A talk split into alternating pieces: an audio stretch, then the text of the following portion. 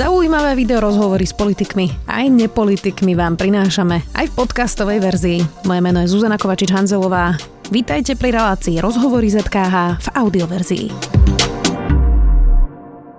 Igor Matovič odstúpi z funkcie premiéra. Zostať však chce ako minister a kladie si podmienky. Najviac má podľa vyhlásenia Olano krvácať SAS, odstúpiť má Richard Sulík a Janka Bito Cigániková. A SAS sa podľa Igora Matoviča má zdať jedného ministerstva. Premiér žiada odstúpenie aj ministerky Kolikovej a podpredsedu parlamentu Juraja Šeligu. SAS reagovala, že ide o osobnú pomstu. Ministerstva si ponechajú a ak sa vo vláde nedohodnú, stále platí, že z vlády odchádzajú v stredu viac už s predsedom SAS Richardom Sulíkom. Pán Sulik, takže čo budete teraz robiť? No, teraz budem robiť to, že zajtra o 10. hodine do obeda alebo nejakom podobnom čase, ktorý stanoví pani prezidentka, idem jej osobne odovzdať moju demisiu.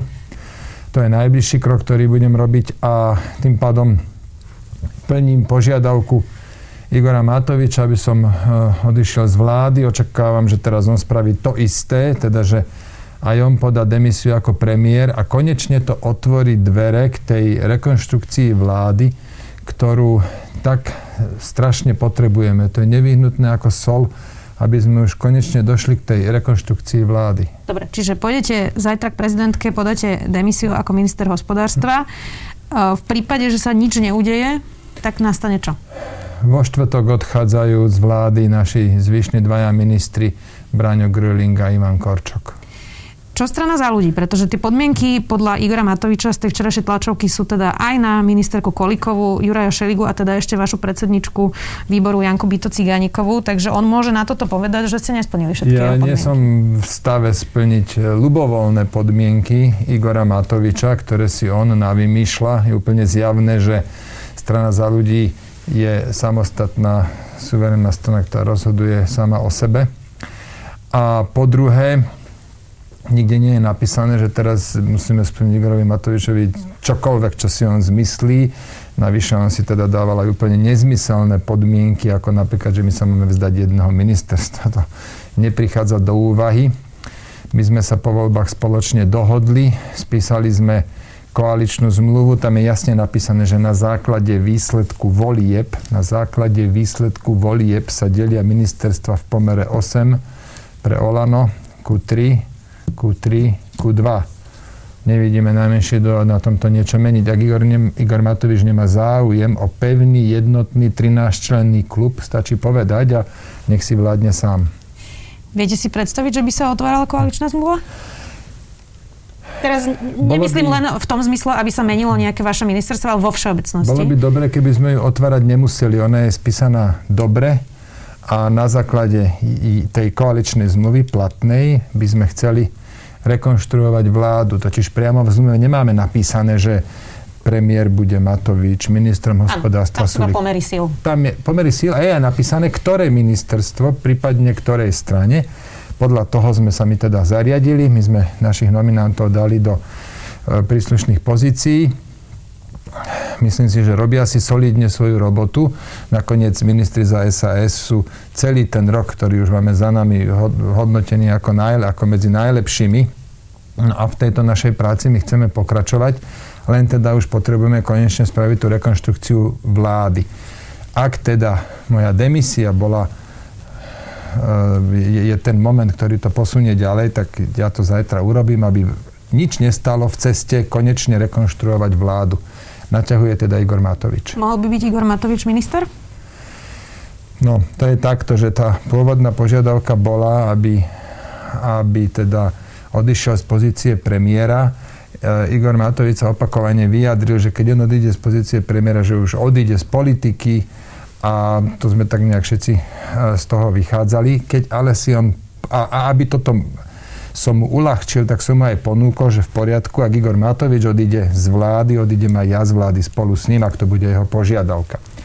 Teraz sa to trochu zmenilo posledné dni, lebo on teda povedal, dobre, tak nebudem premiér, ale už budem iba nejaký člen vlády, to ani nevieme presne aký. No a v tom prípade hovorím, že v poriadku. Naša požiadavka na to, aby on odstúpil z pozície premiéra je splnená. A v takom prípade ale ani ja nebudem z vlády odchádzať, ja tam ostanem s tým Igorom Matovičom v tej vláde. na nejakom inom poste ako ministra hospodárstva?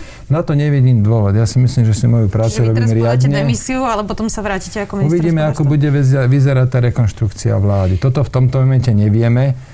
Podávam demisiu preto, lebo po včerajšej tlačovej besede Igora Matoviča to vnímam ako krok, ktorý nás posunie k tomu cieľu. Cieľ je rekonštrukcia vlády.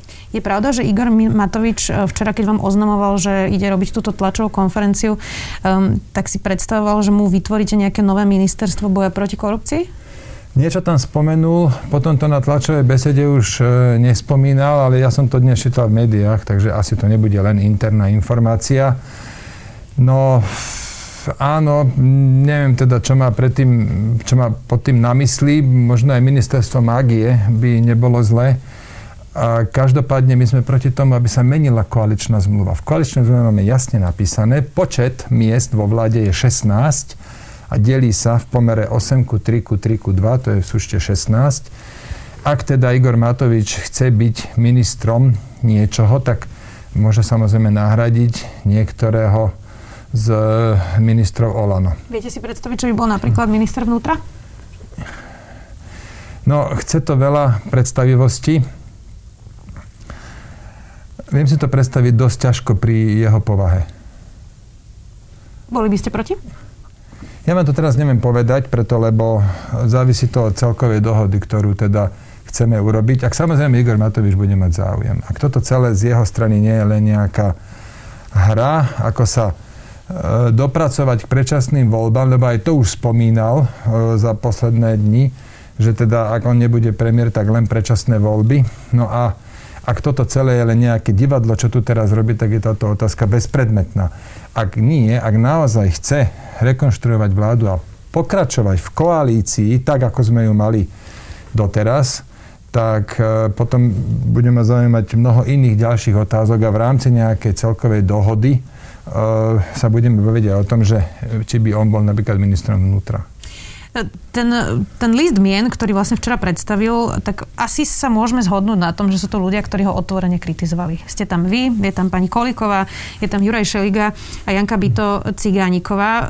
Vnímate to ako niečo osobné od Igora Matoviča? Vnímam to ako taký akt pomsty. On, toto, je, toto je jeho povaha, mňa to nejak neprekvapuje a skôr ma prekvapuje to, že už nemá žiadne zábrany tú svoju pomstichtivosť takto navonok e, prezentovať alebo dokonca celebrovať, ale tak je to jeho rozhodnutie. Zjavne sa dohodol aj so zvyšnými ministrami za Olano, lebo tí včera stáli s ním na tej tlačovej besede. E, uvidíme, ako sa posunú jednania, čo sa týka SAS, budem hovoriť iba za SAS tak e, sme pripravení diskutovať o obidvoch pozíciách, to znamená moja pozícia. Ja som pripravený odísť z vlády, aby som uľahčil Igorovi Matovičovi odchod z vlády a vzdať sa teda ministerskej pozície. A Jana Byto Cigániková je takisto pripravená opustiť predsedničku zdravotníckého výboru, ak teda strana SAS dostane predsedníctvo iného výboru, lebo koaličná zmluva hovorí, že teda my máme na takúto pozíciu nárok. Viete si predstaviť aj ktorého výboru, alebo to ešte tam nie sme? My sme sa už o tom aj bavili a myslím si, že tu by k dohode došlo, ale opäť platí, že to musí byť nejaká širšia dohoda, lebo je tam mnoho detailných otázok otvorených. Možno bude debata ešte aj o úplne iných ministroch, to teraz nevieme. Nevieme, čo bude s ministerstvom sociálnych vecí a takisto nevieme, kto by mal obsadiť ministerstvo zdravotníctva. Čiže tu nás čakajú nejaké už konkrétne rokovania. Ak bude ochota zo strany Igora Matoviča, tak si myslím, že budeme postupovať veľmi rýchlo. Ak nie, ak toto je celé len nejaké divadlo k predčasným voľbám, tak samozrejme sa to bude naťahovať ako žuvačka. Vy ste to teraz povedali, my vlastne nemáme už obsadené ministerstvo zdravotníctva a ministerstvo práce, od zajtra nebude obsadené ministerstvo hospodárstva, to sú tri miesta zo 16. Ak to pôjde ešte pomalšie, tak odíde aj Greling a Korčok, to je už 5 miest to zo 16. 5. Dá sa takto fungovať? Nie, nedá sa takto fungovať. Navyše na neskoro štvrtku Igor Matovič nebude mať ani väčšinu v parlamente, tak sa zdá. No tak ale on teda musí, on je premiér, on je tu na to, aby teraz buď e, naozaj si sa dosť úprimnou snahou nájsť dohodu a nie teraz iba dávať nesplniteľné podmienky, ktoré každý súdny človek môže len odmietnúť, ako napríklad to, že, ministerstvo, že SAS sa má zdať jedného celého ministerstva, ja na to nevidím najmenší dôvod. A buď teda chce normálne akože rokovať s úprimnou snahou, alebo len hľadať Dobre, tak zábrany, teraz sedeli posledné dní spolu, takže chce hľadať úprimnú snahu, ako to dať dokopy? Ale... Včera som ten pocit nemal. Včera sme sa stretli, bola nedela, ja som s ním vlastne celý ten týždeň nerozprával, lebo predtým som sa tiež v nedelu s ním stretol, teraz až 7 dní neskôr. Nemal som pocit, že on by chcel úprimne hľadať snahu, je to skôr nejaký ďalší jeho ťah. Niekedy mi to prípada, ako keby on hral kanastu, alebo poker, ako keby hral poker. No tak to sú otázky na ňo, že prečo to tak robí. Za SAS môžem povedať, že ak teda ja mám byť v ceste nejakej dohode, nech sa páči, tu podávam demisiu. Ak dohoda nebude do tej stredy, tak e, ako sme už pôvodne oznámili, tak aj zvyšní ministri za SAS opustia vládu. Nech teda čím skôr sa dostaneme k tej rekonštrukcii, však nemôže teda, že ten svet nezastane. Ani, ani život na Slovensku nezastane len preto, lebo Igor Matovič nie je schopný e, tej rekonštrukcie vlády, respektíve opustiť svoju premiérskú pozíciu a hovorí, že áno, ale inak hľadá rôzne také zámienky, aby to nakoniec nebolo. Kvôli tomuto život na Slovensku neprestane. My sa naozaj potrebujeme pohnúť z miesta, takže my urobíme to, čo je v našich silách, hovorím za SAS, predpokladáme aj za ľudí, niečo takéto spravia. No a potom Igor Matovič musí konať. On je premiér stále ešte. Je ešte stále v hre tá verzia, že by to bola trojkoalícia bez vás? To sa musíte spýtať tých zvyšných troch koaličných partnerov. Ak áno, my sme aj na to pripravení. Nech sa páči, už len nech sa pohneme z miesta. Takže by ste boli v parlamente hmm. ako opozícia? Áno, boli by sme v parlamente ako opozícia, oni by boli nejaká vláda. Otázka je, či by vôbec ako vláda vznikli, lebo už dlhšie sa hovorí, že niektorí poslanci za, za stranu za ľudí, napríklad pán Benčík, že nebudú v tom klube. Čiže otázka je, či by vôbec vznikla parlamentná väčšina a preto som aj pár minút dozadu povedal, že momentálne Igor nie je isté, či Igor Matovič vôbec má, alebo, alebo od čtvrtku. Momentálne nie je isté, či najneskôr vo štvrtok neprestane mať parlamentnú väčšinu v Národnej rade Igor Matovič. Ja teda, keď som včera bola na úrade vlády a počúvala som Igora Matoviča, tak uh, priznám sa, že rozumiem, že toto sú nejaké pozície politické, ktoré teda máte v rámci krízy, ale prekvapilo ma, že um, o Márii Kolikovej tam povedal vlastne, že je to človek Petra Pellegrini, alebo s väzbami na Petra Pellegriniho a Roberta Fica. To bol férový výpad voči Márii Kolikovej? No jasne, že nie, ale tak viete, mňa spájať s Kuciakovou vraždou je rovnako neférový výpad ako najúspešnejšej ministerke v našej vláde. Tu podsúvať, že ona by bola človek Pellegriniho a Roberta Fica. Takéto zákernosti jednoducho Igor Matovič robí, to teda sme mali možnosť hojne vidieť za posledný rok a nemá ani nejaký veľký zmysel sa nad tým pozostavovať. Uh, som... Skôr, prepačte, skôr ma prekvapuje, že to nevadí tým ministrom, ktorí tam za ním stáli, preto lebo však oni všetci boli rok vo vláde spolu s Máriou Kolíkovou. Ona je veľmi teda uh, cenená kolegyňa vo vláde, má aj so všetkými dobré osobné vzťahy. O, o to viac ma prekvapilo, že im to nevadí, ktorí tam spolu s Igorom Matovičom stáli a na tej tlačovke a vlastne svojou prítomnosťou vyjadrovali súhlas aj k takýmto výrokom. Tak oni asi spolu písali to stanovisko, keďže to čítal Igor Matovič. Predpokladám, že na tom boli dohodnutí. To vám neviem povedať. Uh, ako sa teraz pozeráte na pozíciu Veroniky Remišovej? Tá teda v tých podmienkach nebola. Um, ona síce hovorí, že jej postoj je čitateľný, ale trochu ťažko sa v tom teda vyznať. Vy hovoríte, že sa nekoordinujete so stranou za ľudia. Rozumiem, že ste dve separátne strany, ale predsa len teda uh, a, a, ako, aká pozícia Veroniky Remišovej? To prosím vás pekne sa spýtajte nejakého politológa, keď si ho sem pozvete. Mňa, by som vás poprosil mňa sa pýtať na stranu SAS. Dobre, rokujete spolu, takže ano stále platí, že sa teda vôbec nekoordinujete? Sme v kontakte, to nie je pravda, že sa vôbec nekoordinujeme, sme v kontakte a informujeme sa minimálne o našich krokoch, ale tým, že strana SAS a jej klub a jej republiková rada sú veľmi jednotné a pevné v postojoch, tak u nás tie rozhodnutia idú, idú o mnoho rýchlejšie. A dokonca momentálne je to tak, že Braňo Grilling, môj podpredseda stranický a ja ako predseda strany, my dvaja sme dostali od Republikovej radu, rady plnú moc e, konať v tejto kríze za stranu, čiže my sme v tomto naozaj veľmi flexibilní a vieme veľmi rýchlo zaujať postoj. No a oni, keď musia mať za každým predsedníctvo alebo už neviem čo, poslanecký klub, tak sa to všetko tak naťahuje, no ale niektoré veci jednoducho nestrpia odklad a preto ja som ich síce informoval aj Veroniku Remišovu, teda osobne som s ňou dnes telefonoval, o tom, čo idem urobiť, no ale k nejakej bližšej koordinácii zjavne nepríde. Ale možno príde, ja vám to fakt teraz neviem povedať. Čak, počkáme si na to. Uh, vy ste včera na telo uh, v tých otázkach, ktoré sa potom dávajú na, uh, na sociálne siete, povedali, um, že domnievam sa, že z technického hľadiska, nie ideologického, by vláda Petra Pellegriniho fungovala lepšie, alebo teda premiér Peter Pellegrini, že fungoval teda lepšie. Um, ako sme sa teda dostali do toho bodu, že vy s Igorom Matovičom sa poznáte 10-12 rokov.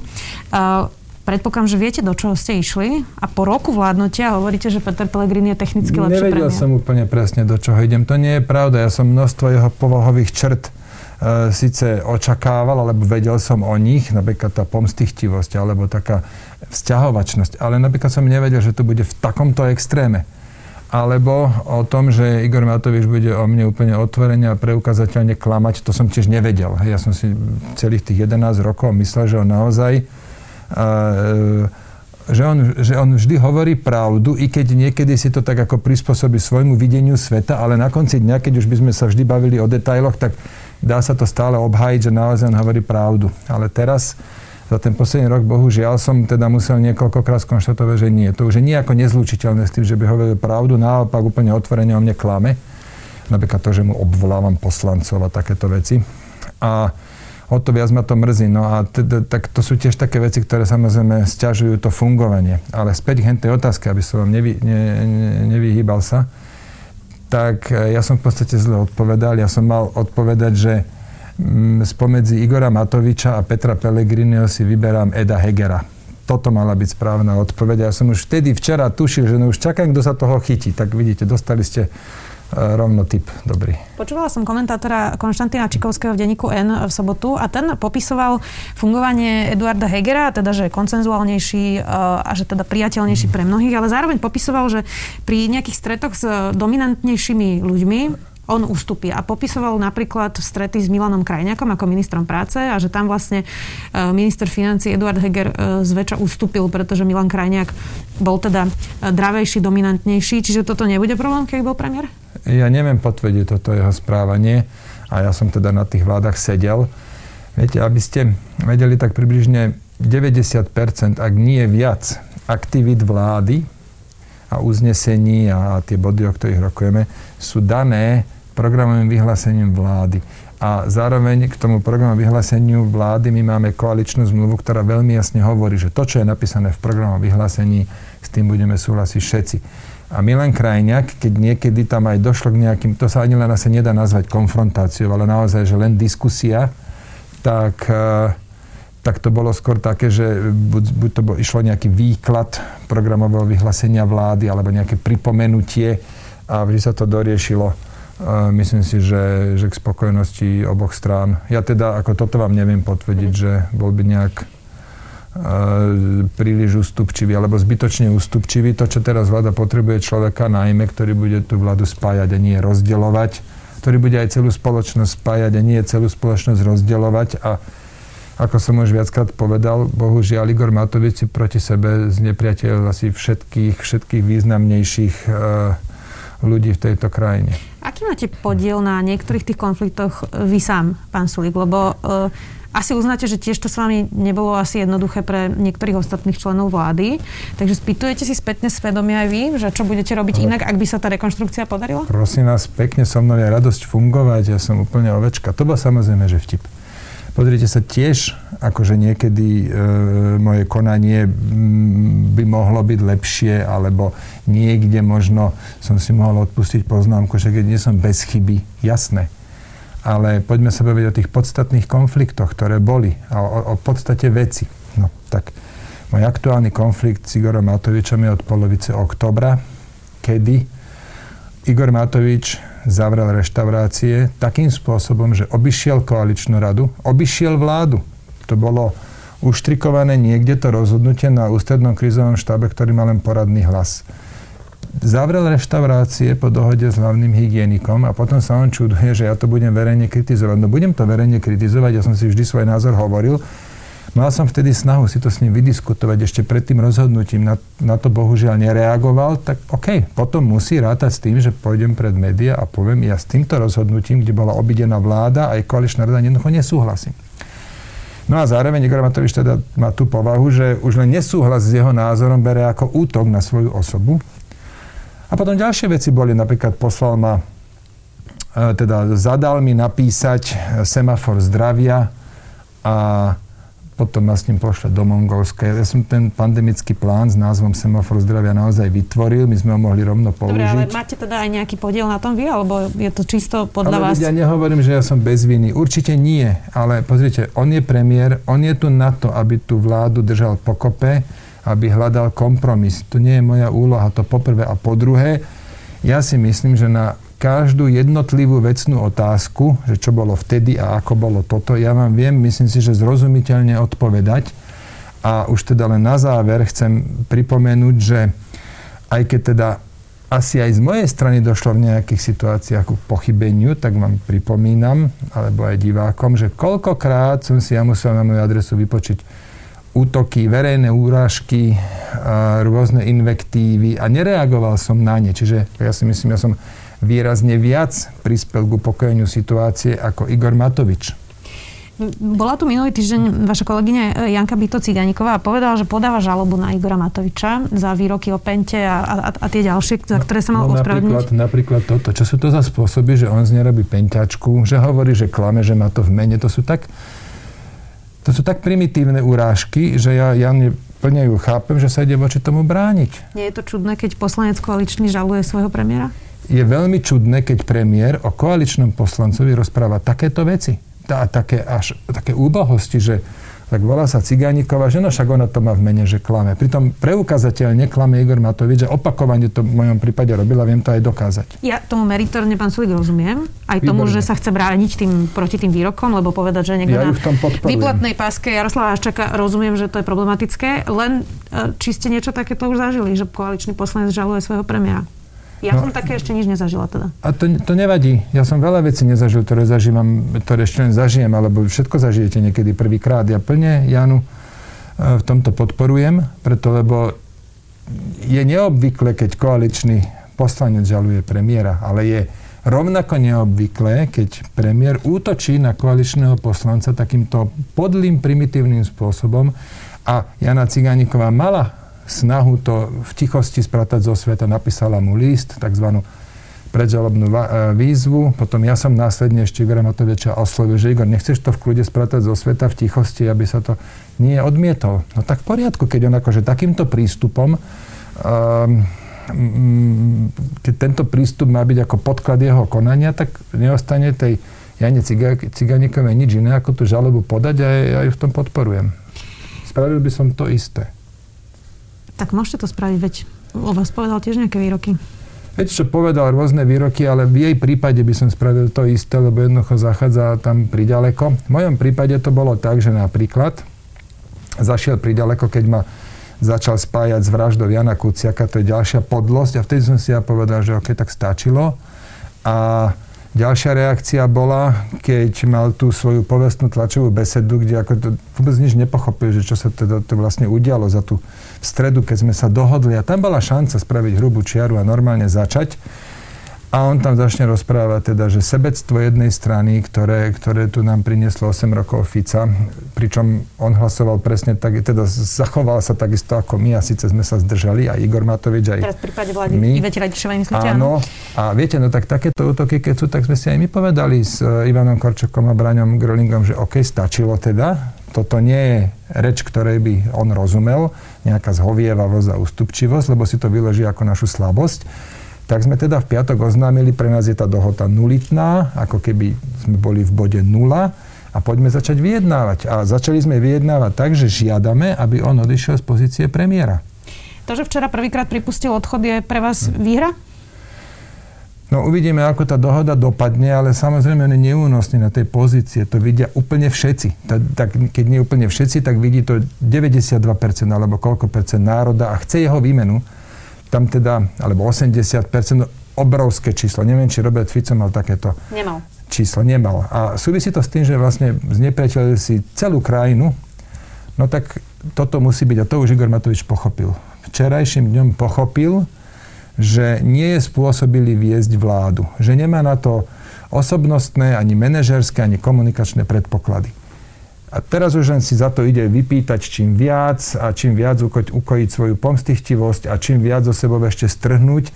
Žiadam napríklad odchod Marii Kolikovej, ktorá je najlepšia ministerka v našej vláde. Žiada odchod mňa, čo som tiež ako dosť vysoko hodnotený minister našej vlády. Jemu je toto úplne jedno. Skratka, títo musia ísť preč, lebo si dovolili ma kritizovať. A nemyslím si, že to pomôže krajine, alebo že to spraví tú vládu lepšou, keď my odídeme, ale tak uvidíme, ako bude tá dohoda. Ako som sa viackrát vyjadril, som pripravený odísť z vlády, ak tým uľahčím Igorovi Matovičovi odchod z vlády. Posledná otázka. Um, keby ste si mali na niečo vsadiť, že ako to dopadne, tak si vsadíte, že to dopadne ako? Neviem vám to povedať. Ja vám môžem povedať postoje SAS, to, čo my budeme robiť v najbližších dňoch. My Ste sme, politika už dlhé roky, tak ale asi my nejaký typ, ako roky, to dopadne máte. My sme aj dlhé roky čitateľná strana, ktorá v zásadných veciach neotáča, takže vy si to už viete aj tak celkom dobre predstaviť, čo bude. Ale poviem vám to ešte raz. Ak nedojde k dohode, tak e, zvyšní ministri za SAS vo štvrtok opúšťajú, teda už v stredu, ale vo štvrtok to prebehne asi, opúšťajú vládu. Naďalej my budeme, pri, pôjdeme aj do opozície, ak to inak nepôjde, ale naďalej budeme pripravení a budeme mať záujem o rekonštrukciu vlády na pôdorise dnešnej koalície. Môže sa stať aj scenár, že vydáte demisiu, vaši ministri dajú demisiu, potom za ľudí dá demisiu a až potom sa dohodnete na celej tej rekonštrukcii? Aj to sa môže stať, áno. Áno, preto, lebo mm, Igor Matovič e, veľakrát takému, že dobrému, do, ako som to už pekluko povedal, on ústretovosť a zhovievavosť si on veľakrát, ak nie takmer vždy vyloží ako slabosť.